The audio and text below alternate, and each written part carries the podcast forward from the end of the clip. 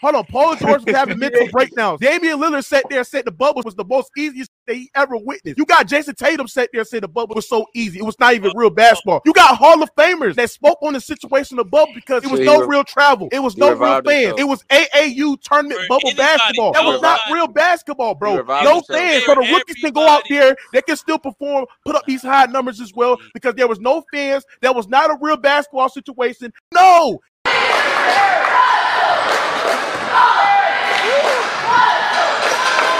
Robert.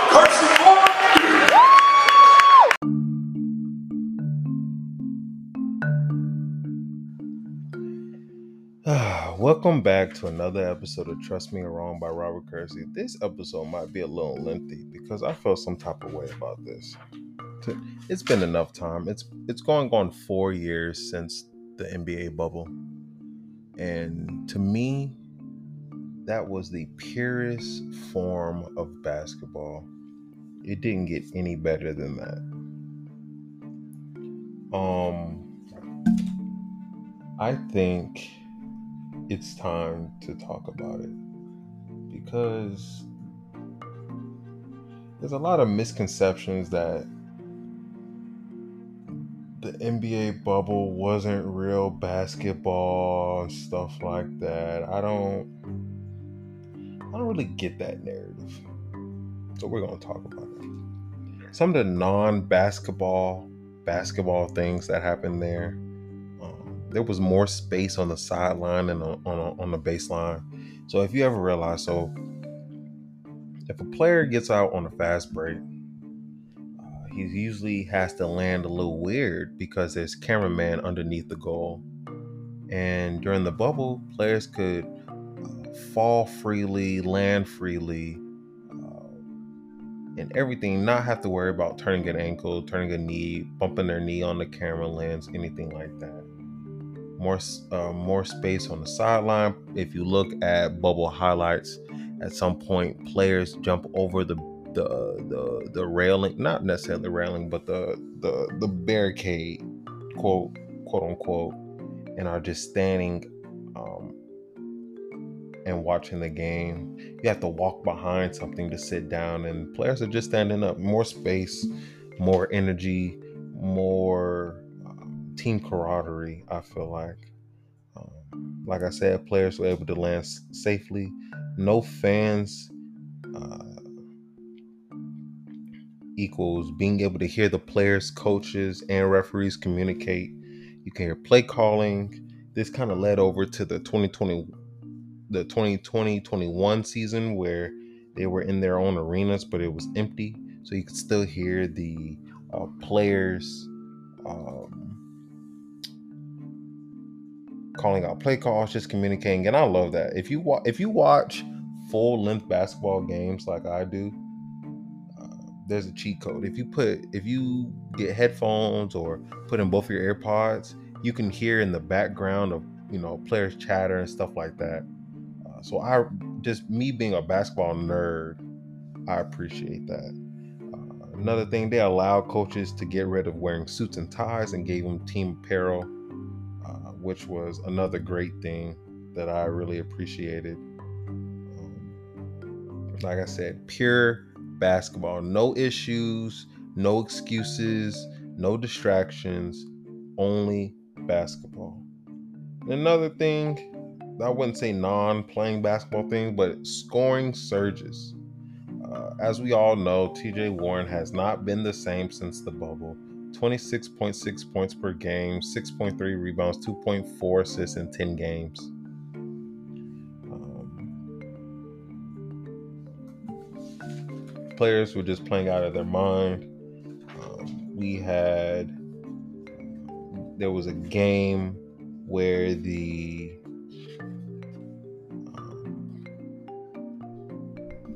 Houston Rockets played the uh, Dallas Mavericks, where Dallas put up 149 points, and I believe uh, Houston put up like 153. Like it was crazy scoring. Trey Burke had 31 off the bench, 8 for 10 from 3. Um, Kristaps with 39 points, Luka with a triple double. Um, Tim Hardaway even put in 24 points. Just just overall, just a lot of buckets being uh, being had uh, in that uh, in that bubble. Uh, Devin Booker uh, and the Suns. This is really when people start.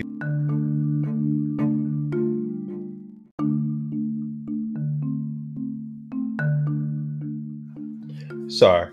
Um, I had to stop the recording and start a new recording, but I'll just uh, splice these up together. It won't be an issue. Um, but what I was saying, uh, Devin Booker and the Suns went 8 0 in the bubble. Uh, Devin Booker averaged 22.7 points per. I'm sorry, that was his. that was his game score. Goodness gracious, he averaged 22.7 for his game score. He averaged 30 and a half points per game, 4.9 rebounds, 6 assists, not even a steal, had a plus minus of 10.8 in that 8 0 stretch. He had games of 27, 30, 35, 20, 35, 35, 35, 27. Game scores of 14.2, 18.9, 25.5, 16.9, 26.7, 28 29.6 and 21. His highest plus minus was his last game against Dallas, and he had a plus 30 and still didn't make the playoffs. Um, another person that went crazy in that time, which was soon getting on my nerves, was Bubble Jamal Murray. Jamal Murray in his playoff run averaged that year 31.6 points per game, 5.6 uh, rebounds, 6.3 assists, with a game score of 25.4. He was unbelievable. Um, if we go to basketball reference, like I have been doing for all of these episodes. We're going to go to his playoff run.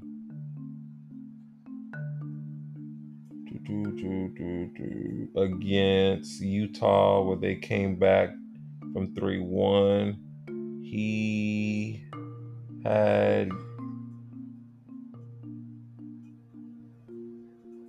let's see, what was their game high? He had 50 in game six.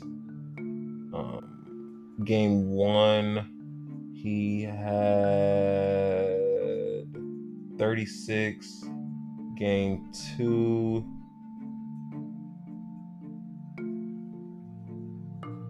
I don't think he did good. Game two. Game two, he only had 14. but he was a leading scorer for his team for thir- with 31.6 points per game. Another scoring surge, playing out of his mind. I watched both series, uh, not even both series, but all three. Him against Utah, going out of his mind. Him against the Clippers, going out of his mind. Him against the Lakers, getting all of that beat off the backboard, getting locked down by LeBron in the closing moments. Um,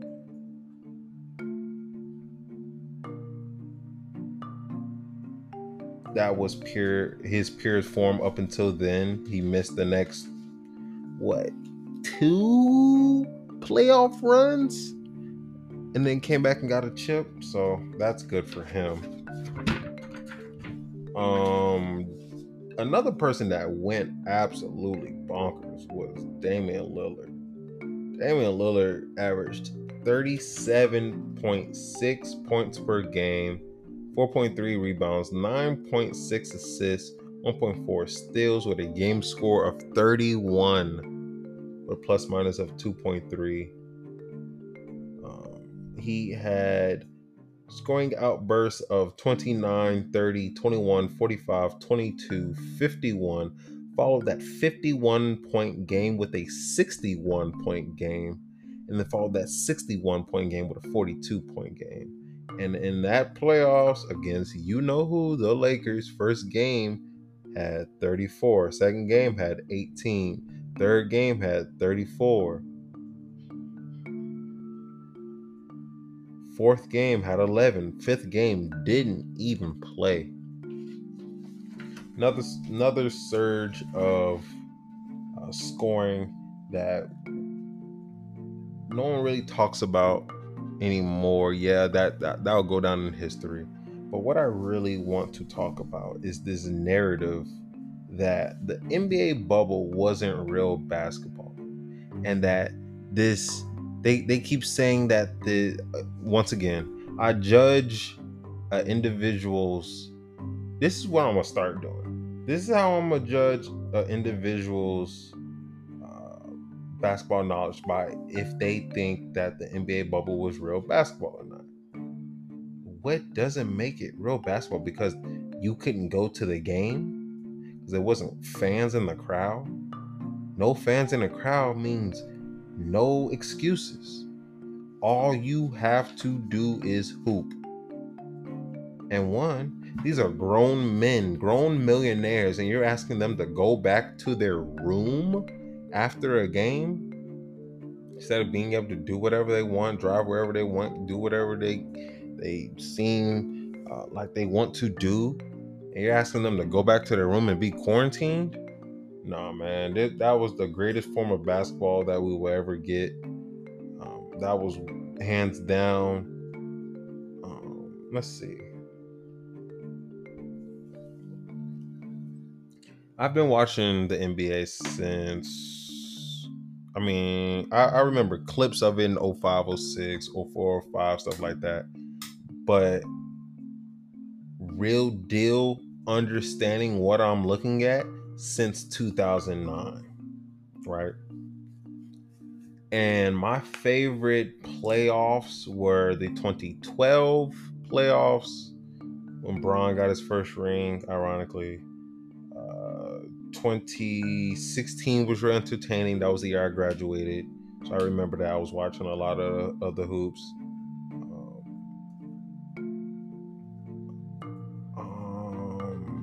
2018 was was was great. 2019 was nice, but 2020 is just up there in in playoff history for me.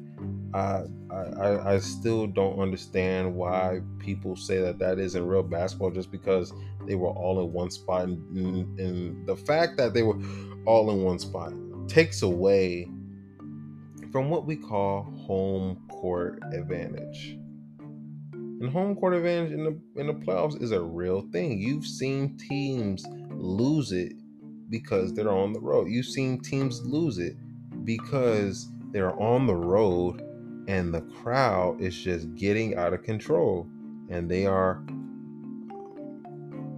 tearing the roof off the place and, and it's a real deal advantage but since there wasn't any home court advantage it was my skill versus your skill not my skill versus your skill and the the fact that i'm playing at home and i got a good night's rest compared to you sleeping in a hotel me personally, you should do the playoffs like this.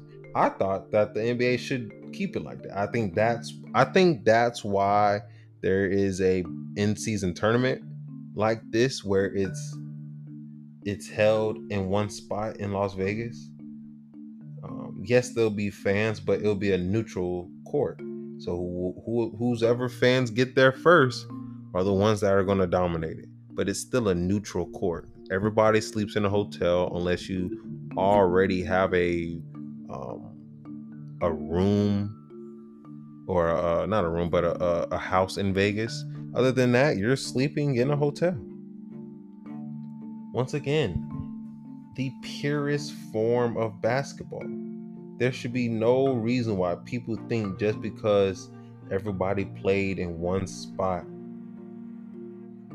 that that wasn't pure basketball. I, you know what, you know who I would kill to be able to have the archive from the first restart game to the lat to game six of the NBA finals. You know what I would do to have that?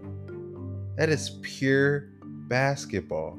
Crazy scoring runs, teams that you didn't think. And uh, if you think about it, there were a lot of there was there was a I, I don't know how many more times to say this. It, it was just that you can't get more pure than that. No distractions at all. I really want to have this is really a conversation I want to have with someone uh, with face to face or just someone who thinks that there wasn't um, the bubble wasn't real. So i can just you know ex- express to them how it is or how i think how i think it should be. Um, but let me know what y'all think i think that this was the pure you can't get more pure uh, basketball than this uh, so tell me what y'all think let me know in the comments, hit my DMs. Thank you so much for listening to another episode. Trust Me Wrong by Robert Kersee. Uh, the 30 day challenge is in full effect. So keep an ear out for that. We're going up, man. Just this is only the beginning. If you have an issue with what I said or just don't like me at all, slide up, tell me what you think so I can inform you. Trust me, you are wrong. Peace.